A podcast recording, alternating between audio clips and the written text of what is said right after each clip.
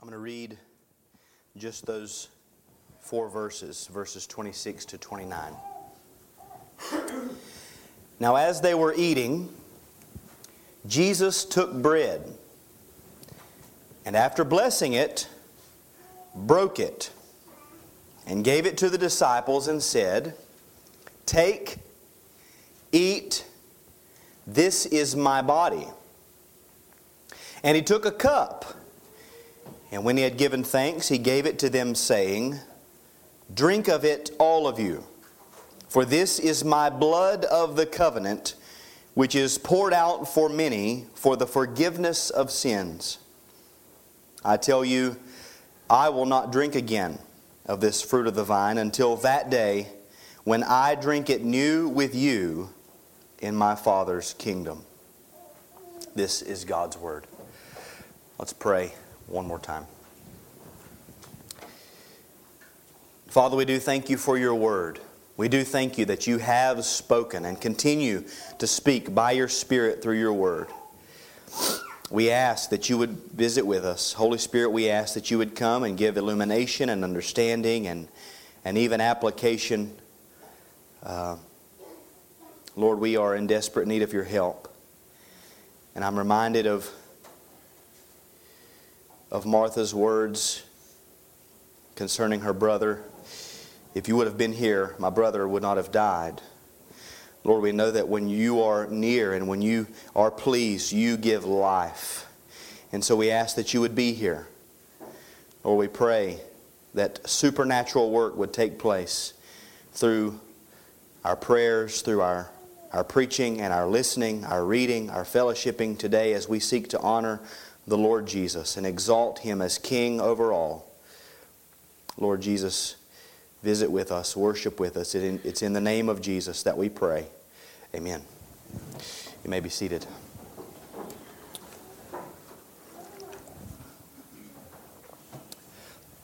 Well, hopefully, you, you remember from last week that we have entered into what I called a very solemn occasion.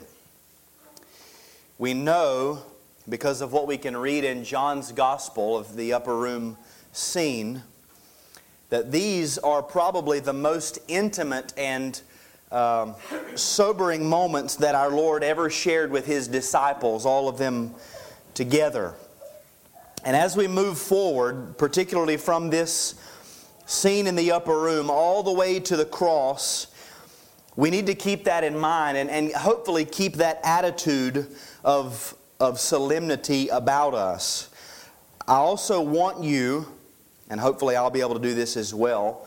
I want us to be able to feel free to use our biblically informed, sanctified imaginations to um, not eisegetically, but contextually um, get into the scenes that we're reading here in Matthew's Gospel.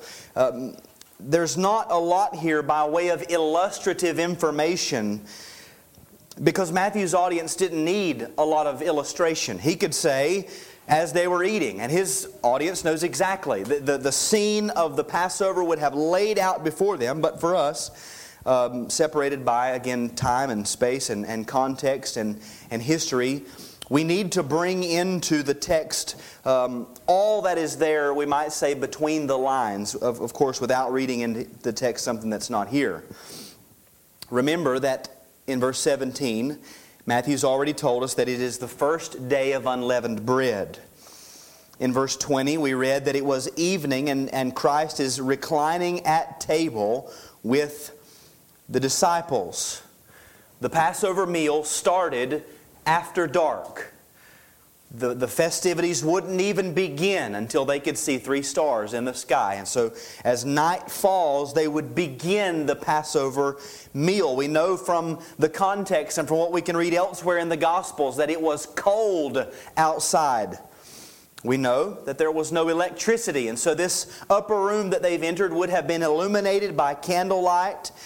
And because of what we know of the feast, that there would have been uh, distinct smells and sights and thoughts, um, all revolving around this entire scene. And I'm gonna, I'll, I'll be bringing some of that to light as we walk through the text. But all of that would fall under what I'm calling a biblically informed, sanctified imagination.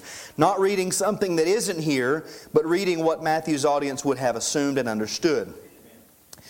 So we come to verses 26 to 29, and we are reading of what has come to be called the Last Supper. And whenever some of you hear that phrase, the Last Supper, your mind is immediately taken away to Leonardo da Vinci's painting of the table, and they're all on one side, and there they are spread out across the table. That more than likely has nothing to do with what the scene actually looked like, but they are in a large, furnished upper room, and they've sat down to the Passover feast. And I've broken up these four verses into three headings that I hope will just allow the Spirit inspired text to give illumination to the mind and to the heart. Remember, this is narrative text. This is just a scene in the story. And at the same time, it is inspired by the Holy Spirit of God and is profitable for everything that the Spirit would have uh, for us to see here and get from it if we will pay attention. And so, in verse 26, we're going to look at the bread. In verses 27 and 28, we're going to look at the cup. And then in verse 29, we're going to look at the promise. So those are the three headings the bread, the cup, and the promise. Notice first the bread. Matthew says, Now as they were eating, Jesus took bread. And after blessing it, broke it and gave it to the disciples and said, Take, eat, this is my body. Now, Matthew tells us that this entire scene unfolds as they were eating. Again, they're eating the Passover meal, which was instituted in Exodus chapter 12.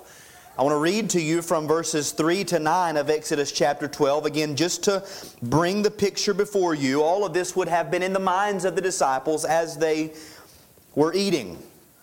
We read in Exodus chapter 12, beginning in verse 3, God says, Tell all the congregation of Israel that on the tenth day of this month, every man shall take a lamb according to their father's houses, a lamb for a household.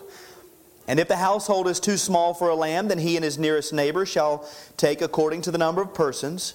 According to what each can eat, you shall make your count for the lamb. Your lamb shall be without blemish, a year old. You may take it from the sheep or from the goats, and you shall keep it until the fourteenth day of this month. Take the lamb on the tenth day, keep it till the fourteenth day of this month, when the whole assembly of, it, of the congregation of Israel shall kill their lambs at twilight. Literally, I told you last week, between the two evenings of this 14th day of the month, which would be the first day of the feast of Passover says, Then they shall take some of the blood and put it on the two doorposts and the lintel of the houses in which they eat. Now, that practice would have only happened on that first Passover.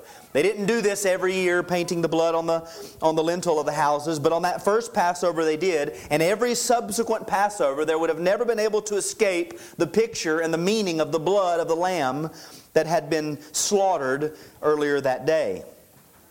They shall eat the flesh that night roasted on the fire with unleavened bread and bitter herbs, they shall eat it.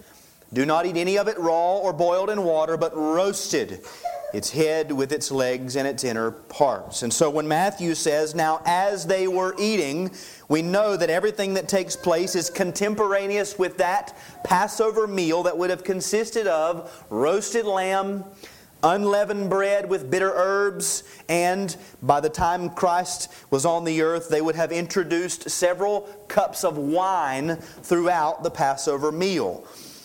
While they're taking part in this meal with all of its prescribed and traditional elements, we read, Jesus took bread in the very first Passover and every subsequent Passovers, and even today, if you were to go into a Jewish home and sit down to a Passover meal, there is a head of the household or a facilitator who leads the family through the meal. When we get together and we say we're going to have a celebration or we're going to have a, a get together or we're going to have a shindig, they're pretty much all the same. No matter the occasion, they're all the same. Everybody shows up. When the food's ready, we say, The food's ready. We say a prayer, and then everybody just sort of helps themselves. And you eat and you sit down and you come back for seconds and thirds and you eat and you con- have conversations. They're pretty much all the same. The Passover was not that way. The Passover was a what we might consider a liturgical feast, a feast that was carried out and ordered almost according to a script. And that script was led by the facilitator, by the head of the, the family, the head of the household. And so when we see Jesus took bread, we see that Jesus is the head of this feast. He's the leader, the, the facilitator of the Passover meal. Jesus took the bread, the unleavened bread, representative of the haste with which the children of Israel were taken out of the land of Egypt. They were told, Don't bake your bread with leaven, you don't have time to let it rise, cook it unleavened.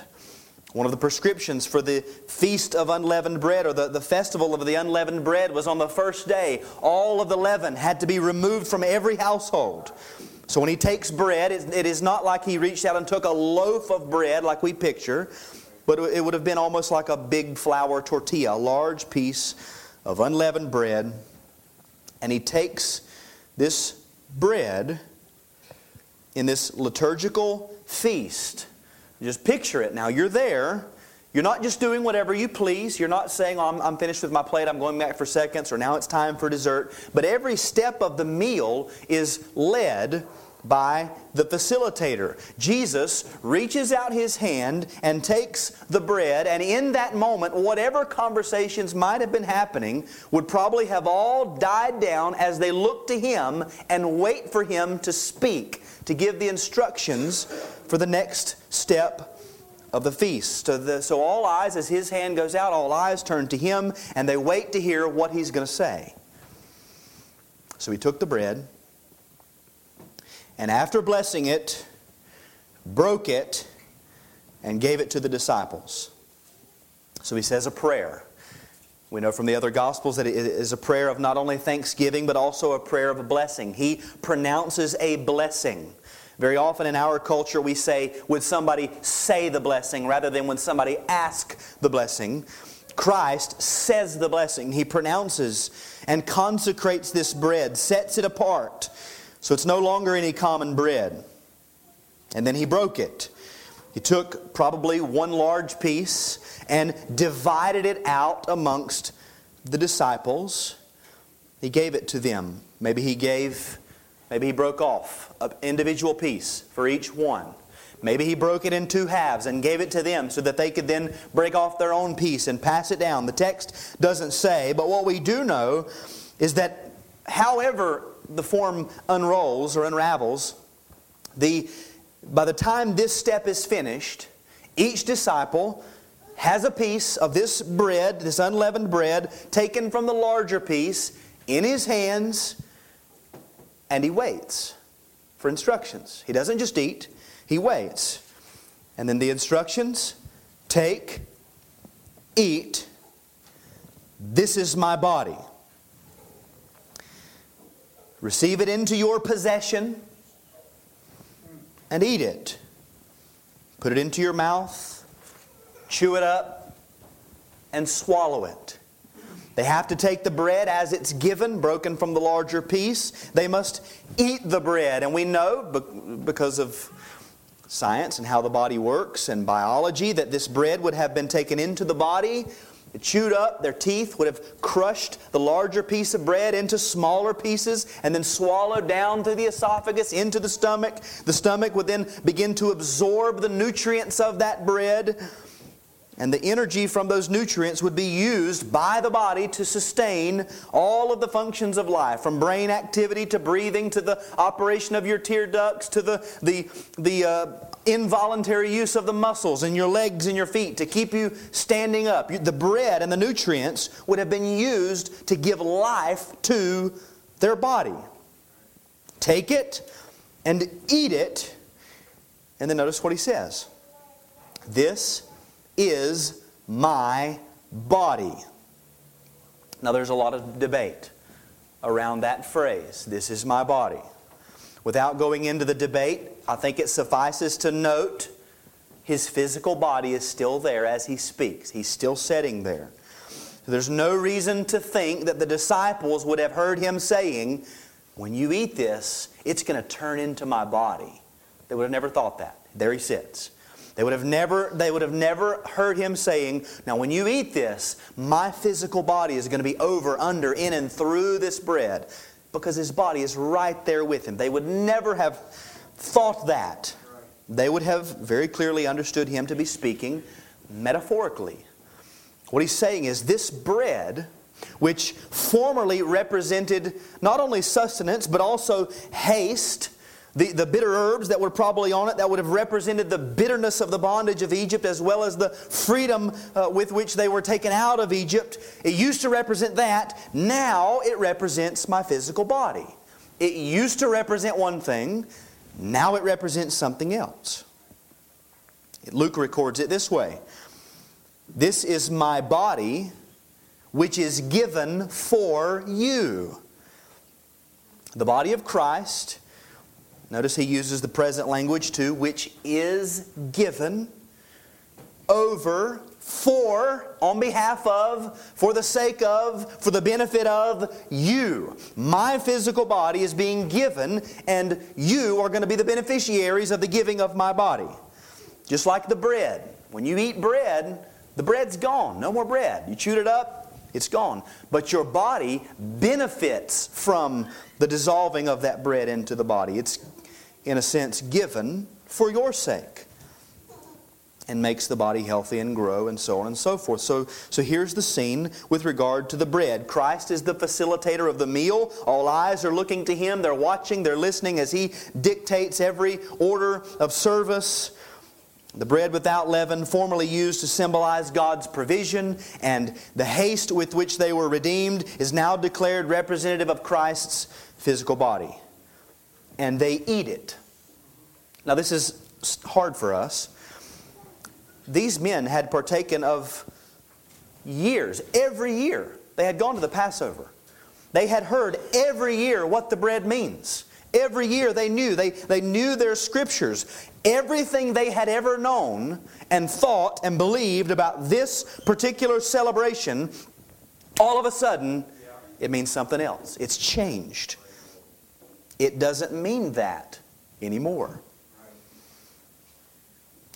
Notice, secondly, the cup.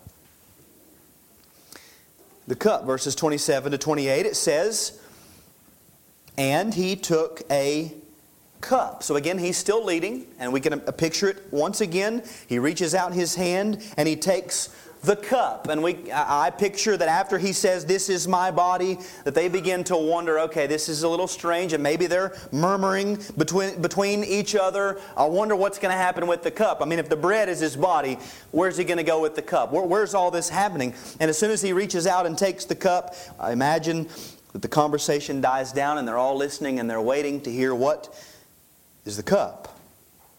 The cup that word a cup, representative of a cup of wine that would have been drank at this feast. And I've said before, we, we talked about the Passover before, but there would have been probably four different cups of wine that were, were drank from at this Passover meal. And the, the drinking would have corresponded with a particular blessing read or spoken by the facilitator taken from Exodus chapter 6, where God there is promising his delivery.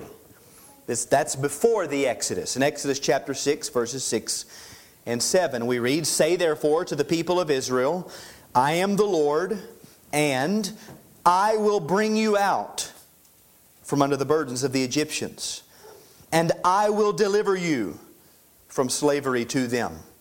And I will redeem you with an outstretched arm and with great acts of judgment.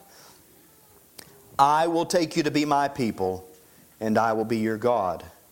And you shall know that I am the Lord your God, who has brought you out from under the burdens of the Egyptians. And they brought that into the feast. And so yearly they would have these four cups, and the facilitator would take the cup he would read or pronounce the particular blessing at different stages throughout the Passover feast. So he would say something like, I will bring you out, or the Lord our God said, I will bring you out. And then they would all drink from that cup. Then later on, he would say, The Lord our God has said, I will deliver you. And they would all then drink from that cup. And most most agree that those first two cups would have been drank before the eating of the lamb and the, the, drink, the eating of the bread. And then, following the eating of the lamb and the bread, he would have pronounced, The Lord our God has said, I will redeem you. And they would drink from that cup. And then later on, the Lord our God has said, I will take you to be my people and I will be your God. And they would drink from that cup. And the facilitator leads every step of the meal. Matthew says, and he took a cup. Paul tells us in 1 Corinthians 11 and verse 25 that he took the cup after supper. And this is why many commentators believe this was probably the third of the four cups. The promise would have been spoken I will redeem you. I will buy you. I will pay the price to bring you out from bondage. And then they would have drank from the cup. So he took a cup, and when he had given thanks, here he blesses it, he, he consecrates it as well. He gave it to them. Luke says that he gave it to them and, and they were to divide it amongst themselves. So maybe they all had individual cups and they would have poured a little into each of their cups, but Again, by the end of this step, they've all got some of the wine from this one cup. He took a cup, and when he had given thanks, he gave it to them, saying, Now, again, they're all waiting. They would have probably expected him to repeat those words. I will redeem you. Or the Lord our God said, I will redeem you with an outstretched arm and with great acts of judgment. And so as they take the cup, they would be thinking of Egypt. They'd be thinking of their ancestors, Israel, as God's firstborn son, held in bondage to the cruel taskmaster Pharaoh. And God, how He promised to bring them out, and then He fulfilled that promise in strength leveled every hope in all of the false gods of Egypt. Their minds would have been thinking of that first Passover when, with the final swing of God's sword, He took every firstborn son from Egypt in exchange for His firstborn son, Israel. And they would have been thinking, and they would have been taught to think of God's great love for Israel, His firstborn son. And they would have been thinking about how God showed his love for Israel, his firstborn son, such a vehement love that he would take the lives of every firstborn of his enemies in order to ransom his son back to himself. What love? What God has ever done that? But he doesn't say that. He says, Drink of it, all of you, for, and here's the reason. He sets the reason Forth, by way of symbolism, occasion, and objective. Drink of it, all of you, for, here's the symbol, this is my blood. Their minds would probably have been thinking on lamb's blood, but he says, my blood. And again, there's a lot of debate around that phrase. This is my blood. What does that mean? It suffices to remember Jesus still sits with them. His physical body is right there. His physical blood was still flowing through his veins as they sat. Whoever was closest could see the veins in his hand and probably in the thin skin on the top of, tops of his feet. His blood was there. So they would not have heard him saying, When you drink this, it's going to turn into my physical blood. Even now, Jesus' physical body and his physical blood running through the veins of his physical body is seated at the right hand of the majesty in heaven on high. His physical blood is in his physical body. And so we know that when he says, This is my blood, he's giving them another symbol, another metaphor. He's saying, Drink from this cup, for the contents of this cup represent my blood. And so take it and drink it. We might say, appropriate it into your body for yourself, because it represents my blood. Now, that symbol might have seemed a little strange to them. Now, for us, Gentile Christians, the concept of the, the, the blood of Christ coming through church history and having full revelation, that's not very strange, hopefully. But to them, for him to say, This is my blood, would have been strange. That's why he doesn't finish. And here's the occasion of their drinking of it. He says, For this is my blood of the covenant. The formal reason for the shedding of Christ's blood is the covenant. To these men, that phrase would not have been vague at all.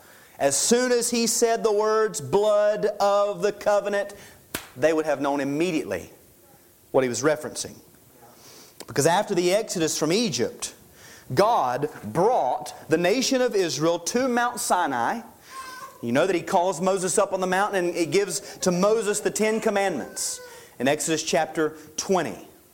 Then he gives Moses some more laws. In Exodus 20, 22 through 23, 33, he gives more laws which have come to be called, because of the, the reference in Exodus 24, the book of the covenant. So you've got the law, the Ten Commandments written on tablets of stone, and then you've got some more laws, which were sort of the, the application of the Ten Commandments, written in the book of the covenant. Now let me read to you from that section. Exodus 24, beginning in verse 3. Moses came and told the people all the words of the Lord and all the rules. And all the people answered with one voice and said, All the words that the Lord has spoken, we will do. Moses wrote down all the words of the Lord. He rose early in the morning and built an altar at the foot of the mountain and twelve pillars according to the twelve tribes of Israel. And he sent young men of the people of Israel who offered burnt offerings and sacrificed peace offerings of oxen to the Lord. And Moses took half of the blood and put it in basins, and half of the blood he threw against the altar. Then he took the book of the covenant and read it in the hearing of the people. And they said, after they heard it, they said, all that the Lord has spoken, we will do, and we will be obedient. That's called restipulation. God says, Here are the stipulations. The people say, We restipulate, we agree, we, we will, we will uh, go by, we will conform to the terms of the covenant. And then it says, And Moses took the blood and threw it on the people and said, Behold the blood of the covenant that the Lord has made with you in accordance with all these words. God gave the law, Moses writes them down, God reads from the book of the covenant, the people say, We agree to that, we agree to the terms. And upon their agreement of the terms, the blood is splattered, and he says, Behold, the blood of the covenant. As we've already heard, the shedding of the blood to seal a covenant was a sign, it was a picture. An, an animal, for its blood to be poured out, had to die a violent death. The picture is here's the blood of the covenant. You say you're going to keep it, then if you break it, so be unto you. Here's the blood of the covenant. Just as done was to this animal, so be done to whoever breaks this covenant. The blood was the seal of the covenant by both parties. When Jesus says, in Matthew 26, this is my blood of the covenant. He uses the exact same phrase from the Greek Old Testament as Moses used, except for one difference. He says, This is my blood of the covenant. It's not animal blood used to seal this covenant, it is Christ's blood that seals this covenant. So the occasion of the blood is the ratification of the terms of the covenant. And then he sets forth the objective. What is accomplished? We could say, maybe secondarily, if you can use that language, by this blood of Christ. This is my blood of the covenant, which is poured out for many for the forgiveness of sins. They're the present tense. It is poured out, as if it's already happening, it's already done, which is poured out.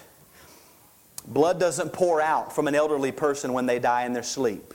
Blood doesn't pour out from a cancer patient when they die in the hospital bed. For blood to be poured out, it signifies a violent death where the out parts, the outside parts of the body are ripped open and the blood is dumped out.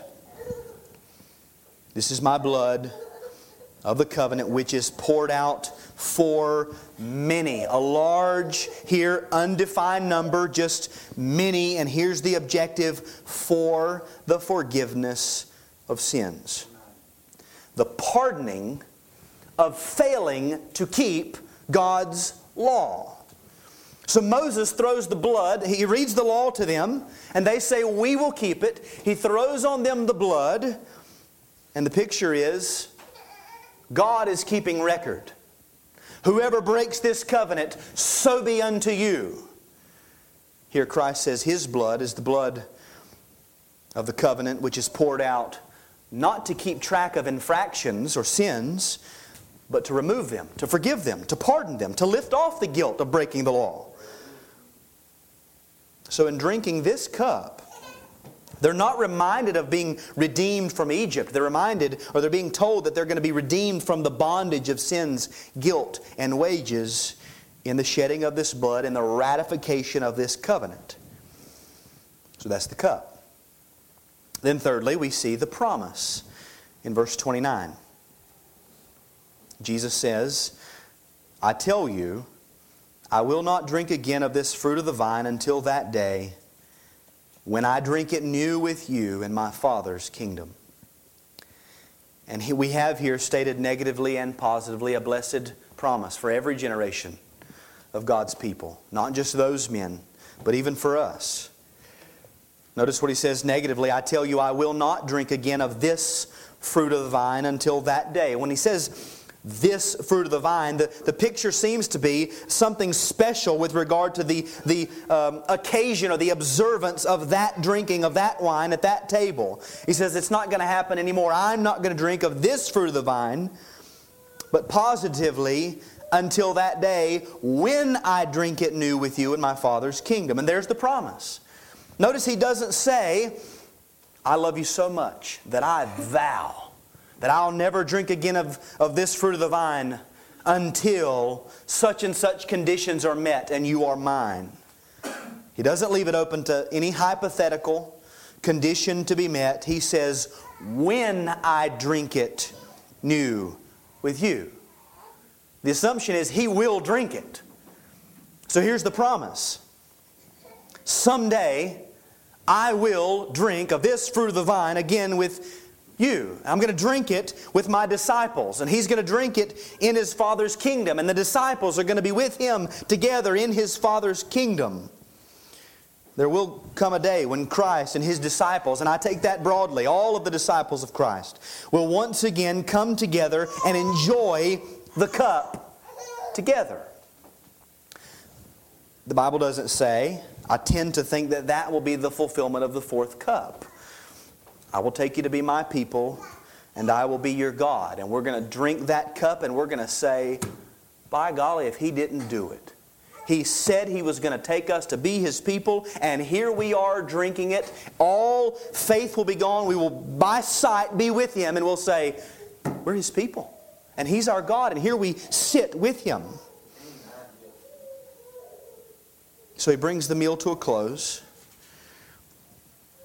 He's given his disciple a promise, knowing what they're about to suffer in the hours to come, in the days to come, in the weeks and years to come. They have something to look forward to. I'm going to drink it with you again. So, what, what are some of the truths that we can glean from this? What I want to do is lay out several We'll close with one, and then some of the others I want to take up in the weeks ahead and just sort of unfold and unpack this idea. The first thing that we can see from this text very clearly is that Jesus is, has changed the old Passover into something new.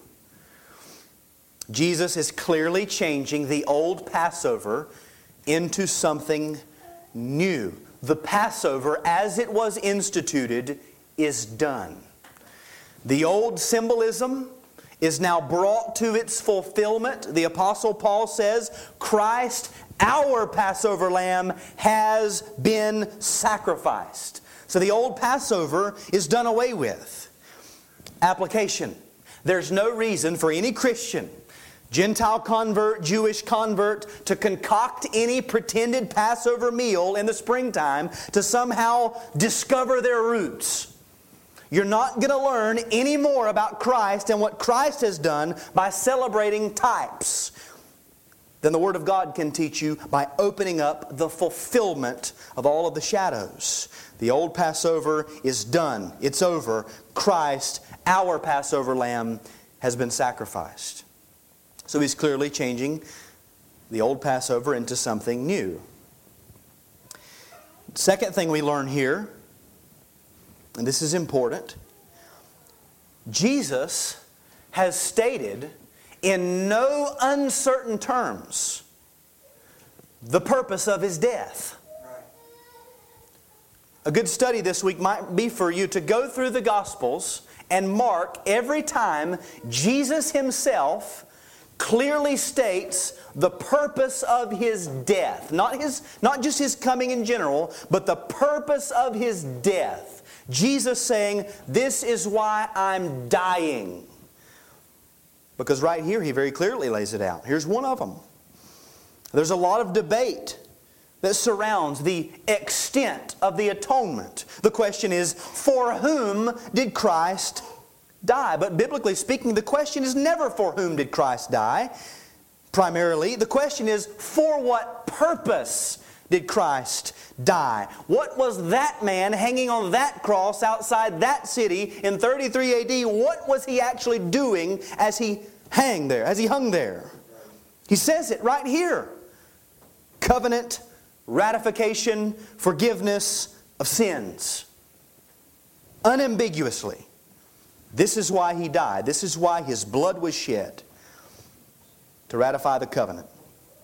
Thirdly, Jesus has here set forth the sacramental nature of the Lord's table. As Baptists, we don't have to be afraid of the word sacrament. We don't, we're not going to say the word sacrament, and the next week we all come in wearing robes and vestments and that sort of thing. The word sacrament, as I've said before, and I, I got this from somebody else, merely means the word in visible form. The bread and the wine were used to point to something else. Now, in the Lord's table, the bread and the wine are used to point to something besides bread and wine. The bread and wine are not the point, they are simply the Word in visible form. And because we're commanded to keep the Lord's Supper in the New Testament church, the more we understand the Word set forth in visible form, the more we're able, the, the, the, better we're able to utilize it as a means of grace. When we talk about the means of grace, usually the first thing that comes to our mind is opening up the Word of God and reading it and studying it and meditating upon it. Well, then in the Lord's Supper, we have the Word in visible form that you can taste and feel and touch and, and smell, and you are reminded physically of what the Word says about that bread and about that cup, about that body and about that blood. And we'll come back to, to those in, in the weeks ahead. I want to finish here. The fourth truth that we can see from this text, and probably the most important for us today, is that we see very clearly the gospel preached at the Last Supper. In this, just in these four verses, the last Passover, the Lord's the first Lord's Supper, Christ has set forth the Word in visible form. And this Word is the gospel of Jesus Christ. Notice what he says. Took the bread and he blessed it and he broke it and he gave it and he said, Take, eat, this is my body my body. And we are reminded that since we are, since the children are flesh and blood, he himself likewise partook of the same things. God took upon himself flesh and blood. The Word became flesh. That, that body that reclined at that table, in that body dwelt all of the fullness of the Godhead. Inside that cold, candlelit room, there sat the radiance of the glory of true and living God in the flesh. This is my body, and he's, he's giving it, and he's saying, Take it, handle it, see it, smell it. It's real. It's just as real as real can get. It is tangible. Take it as it comes as a root out of dry ground with no comeliness or, or, or beauty or majesty about it physically. Take it as it comes without leaven, holy, blameless, undefiled, separated from sinners. Take it broken and suffering, holy, without sin, everything you're not, broken and suffering, everything you deserve. Now you take it, take the bread. Here, in the bread and in the body of Christ, the whole gospel is there, sitting with them as they are able to take the word in in a visible form. My body. And then he says, he takes the cup and he says, This is my blood. Christ. Jesus of Nazareth, a real man with a real body, with real veins and real skin that can be lacerated and ripped open and punctured so that his blood would pour out. Nothing at all peaceful and calm about his death. It was a violent death. His, his blood did not trickle out. He did not have to squeeze a drop of it out, but it was dumped out, poured out on the dirt for sinners. Christ, the Son of God, took real flesh and real blood that he might obey and suffer as a real man for real sinners. Because we are flesh and blood, and in our flesh and in our blood, every fiber and every drop of it is, is tainted and corrupt with sins upon sins upon sins upon sins. And he takes all of that upon himself in his body, and he dumps his blood out. He bore the curse and it's nailed to the cross. Why? To ratify the covenant, to seal the deal, to pardon sinners, to seal the deal made in eternity for sinners, to guarantee an everlasting redemption. He did not die to make salvation possible, He died making salvation actual. The covenant was sealed when His blood was poured out. Again, the whole gospel is, in, is there in the blood. Reconciled by the blood, justified by the blood, washed by the blood. It's all right there, and He's preaching it to them as they drink.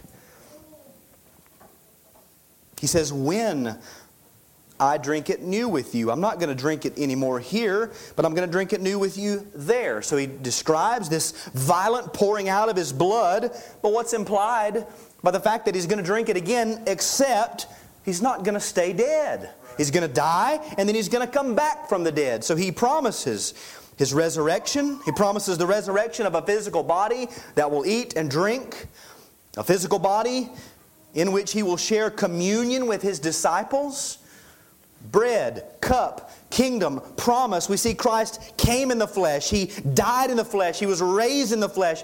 His, his people will share everlasting communion with Him in the flesh in His Father's kingdom. He's saying, My Father has a kingdom that makes me a prince and a son of the king and a king myself. So all of this, this that's about to happen, me giving my body and shedding my blood, this is all according to the plan. The death of Christ was not defeat, it was the victory. His kingdom was not weakened or, or threatened, it did not deliver a death blow whenever he died on the cross. His kingdom was firmly established. The Romans didn't know it, but whenever they lifted that cross, it was, I think I've used this illustration before, the, the soldiers raising the flag when they lifted that cross, they didn't know it, but they were planting the victory flag. They were raising the banner. That's why he says, When I'm lifted up, the, the ruler of this world is cast out, and now he can no longer blind the nations. I will draw all people to myself. Amen. His father is a king with a kingdom, and he's winning. And I've said, to some of you before, even the thief on the cross said, as he looked at the bloodied, beaten, suffering, dying Savior, he said, When you come into your kingdom, he knew he was a king. He could look at him and see he was a king. Right there, he hung in victory. He says, And I'm going to eat this or drink this wine with you in my Father's kingdom. Now we know coming from this, the institution of the Lord's Supper, or the, the, the, the Last Supper, leads to the institution of the Lord's Supper, commanded in all of Christ's churches. And so Christ has promised that all who will trust in Him, who will appropriate His body and His blood for themselves, will be with Him where He is. We will see Him as He is. If you trust in Christ, you'll be there. You're going to drink the cup with Him in His kingdom for all eternity. But you must eat and you must drink. You must take Christ as He's revealed by faith and take Him to be yours. That's the, the picture of the eating and the drinking. Faith is not mental assent, it's not just believing Jesus died on the cross for sins. That's not saving faith. They, they, it would not have been sufficient for the disciples to say, I have my bread and I have my cup. It wouldn't have been enough. It would not even, been, even have been enough for them to say, I have my bread and I believe it represents the body. And I have my cup and I believe it represents the blood. That's not enough. They have to eat it and they have to drink it. They have to live off of it. Jesus said, Unless you eat the flesh of the Son of Man and drink his blood, you have no life. None. It's not just believing facts. Christ must be your life. You're living off of him every day. That's saving faith. Christ preached that gospel to these men at that table. He preached it to them, he gave them the word, and then he gave them visible form. And the apostle says that that gospel is the power of God unto salvation. Amen. So we're going to pray. If you're not a Christian, why would you not call upon Christ? He's, he, not only does he set forth the covenant, not only does he meet the terms of the covenant, but he gives his own self to you as the sign and seal, as the ratification of the covenant. Admit your crimes, come to him helpless, unable, unworthy, powerless, weak, having nothing, and he will give you life if you'll come to him. Well, as we come to the Lord's table, there's not much left to be said. Examine yourselves. See in the bread and the wine the body and the blood of Christ given and poured out for the forgiveness of sins. Make sure as you come to the table that this is not and never becomes merely tradition that it's never just something you do, but it, it is always a reminder of the Word in visible form. What God has done, we are shown in ways that we can taste and touch. Examine yourself, and then we'll, we'll come to the table.